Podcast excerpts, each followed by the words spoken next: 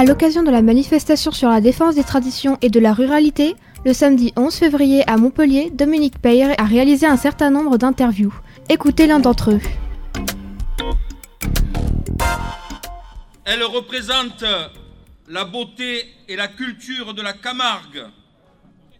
La parole est à Sa Majesté Camille Hauteman, 24e reine d'Arles et du pays d'Arles. Et je salue son maire, Patrick de Carolis.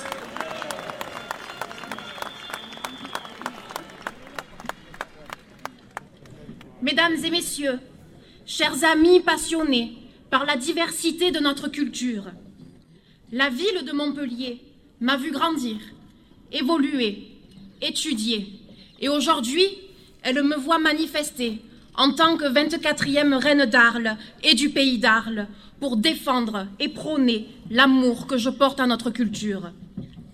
L'impératrice Eugénie, sous le Second Empire, a permis à la corrida de s'étendre en France et d'entrer dans les mœurs. Elle est ainsi celle qui a donné ses lettres de noblesse à la tauromachie espagnole sur le territoire français. Fanfone Guillerme, au XXe siècle, est devenue la première femme manadière et a ouvert les voies à de nombreuses femmes. C'est aujourd'hui, en tant que jeune femme de 25 ans et reine d'Arles, que, à vos côtés, je viens marcher sur le chemin qu'elles ont initié pour permettre à notre culture de continuer à façonner le patrimoine du Midi de la France.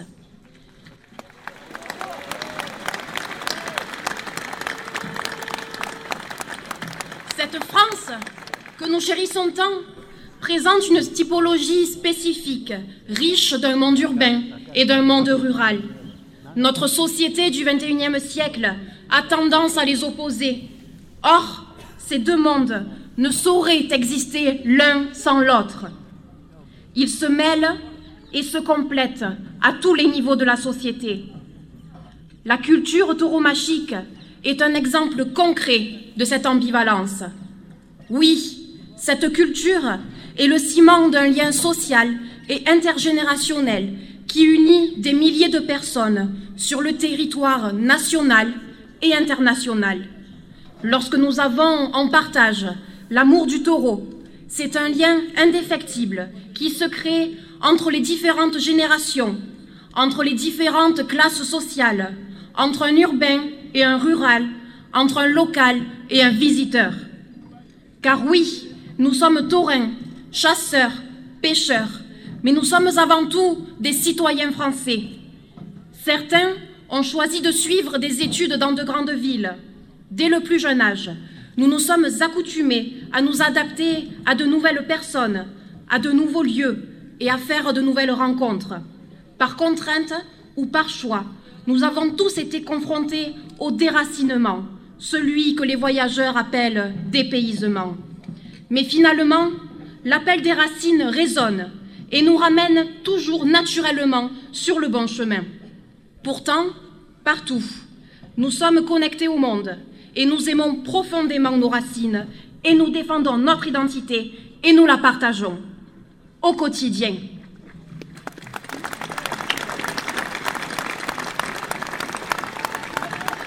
Notre culture et nos pratiques, bien que qualifiées de passéistes par certains, s'inscrivent pourtant parfaitement dans l'ère du XXIe siècle. Depuis toujours, notre spécificité façonne notre territoire et fascine et attire le monde entier.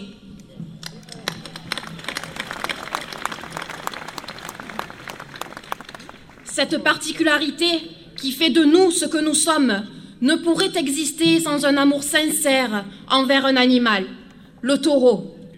J'ai eu la chance de grandir et m'épanouir à la fois dans une manade et dans une ganaderie, pour avoir été au contact avec gardiens, manadiers, mayoral, ganadero. Je peux vous assurer qu'ils portent un amour inconditionnel à leur taureau.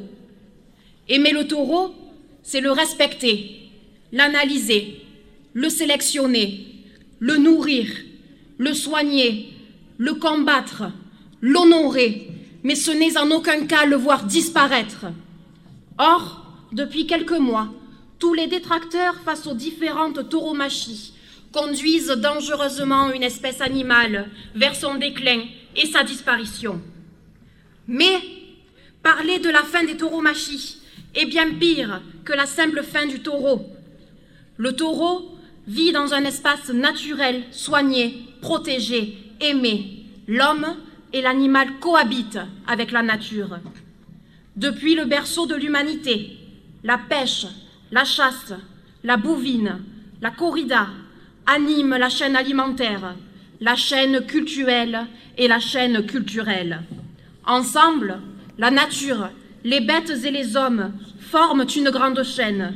Peu importe le maillon qui se brise, la chaîne est rompue et c'est l'équilibre complet d'un écosystème complexe qui en est détruit.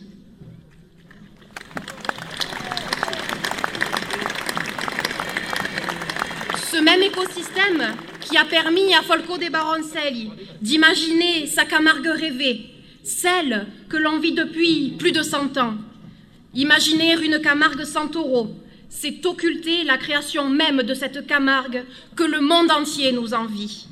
Imaginer une Camargue sans taureau, c'est rater la transition écologique de notre territoire.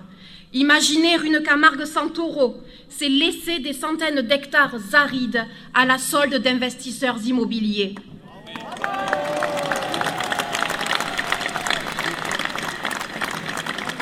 Imaginer une Camargue sans taureau, c'est supprimer la scène naturelle d'une culture.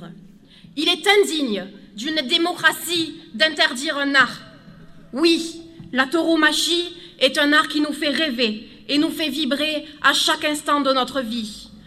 Un enfant bercé par cette culture va développer son imaginaire autour du taureau en jouant à reproduire les gestes d'un torero ou d'un raseteur.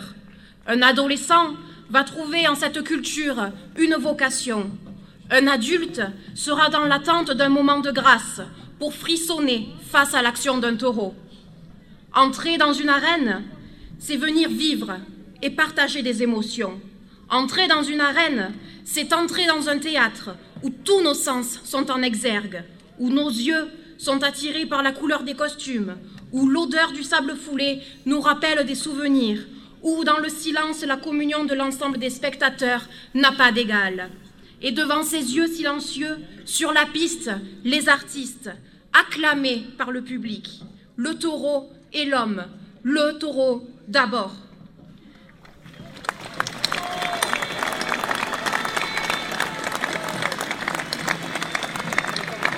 Le taureau, c'est celui qui permet à son partenaire de développer son geste, de travailler son art, pour offrir à son adversaire son heure de gloire. Il n'est pas donné à tous les hommes de descendre dans l'arène à côté du taureau. Le taureau fait rêver, le taureau fascine. Depuis toujours, le taureau est au cœur de la création. Sur les murs de la grotte de Lascaux, sous les pinceaux de Picasso, dans les rimes de Joseph Darbeau, le taureau est personnifié, le taureau est divinisé.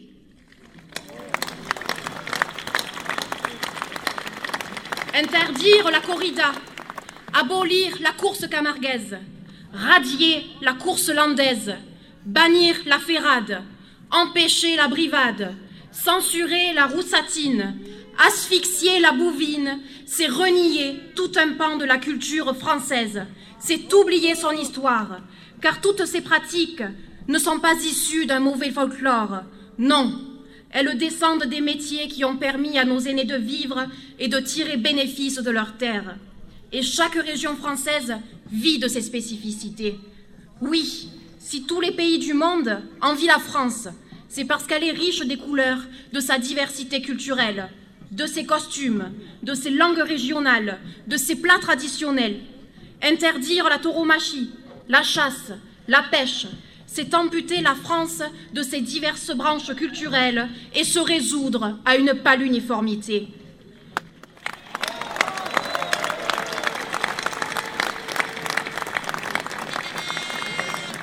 Aujourd'hui, on attaque la tauromachie. Demain, qui de la langue régionale ou du costume sera le suivant sur la potence?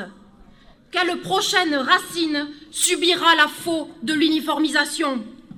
Non, nous ne voulons pas marcher dans le sillon de cette uniformité que l'on souhaiterait nous imposer. Ayons toujours à l'esprit que le passé éclaire l'avenir afin que nous ne tombions pas dans les ténèbres de la monotonie. Alors, soyons les maîtres de notre destin. Ayons en tête tous les combats menés contre les anti-tout. Ayons l'unité chevillée au corps pour faire vivre notre passion et notre identité.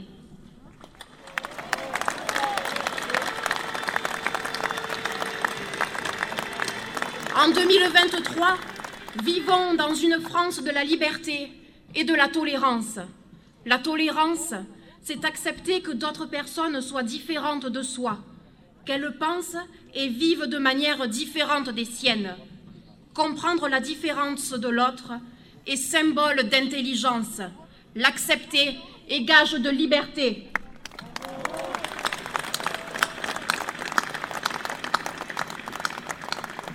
Sigues libre de venir au rescontri di bio.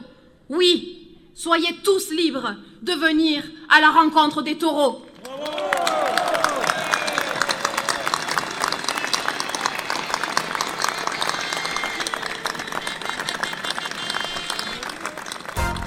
La chronique que vous venez d'écouter a été réalisée par Dominique Peyre au cours de la manifestation des traditions et de la ruralité du samedi 11 février à Montpellier. Vous pouvez la retrouver sur le SoundCloud de Radio Système.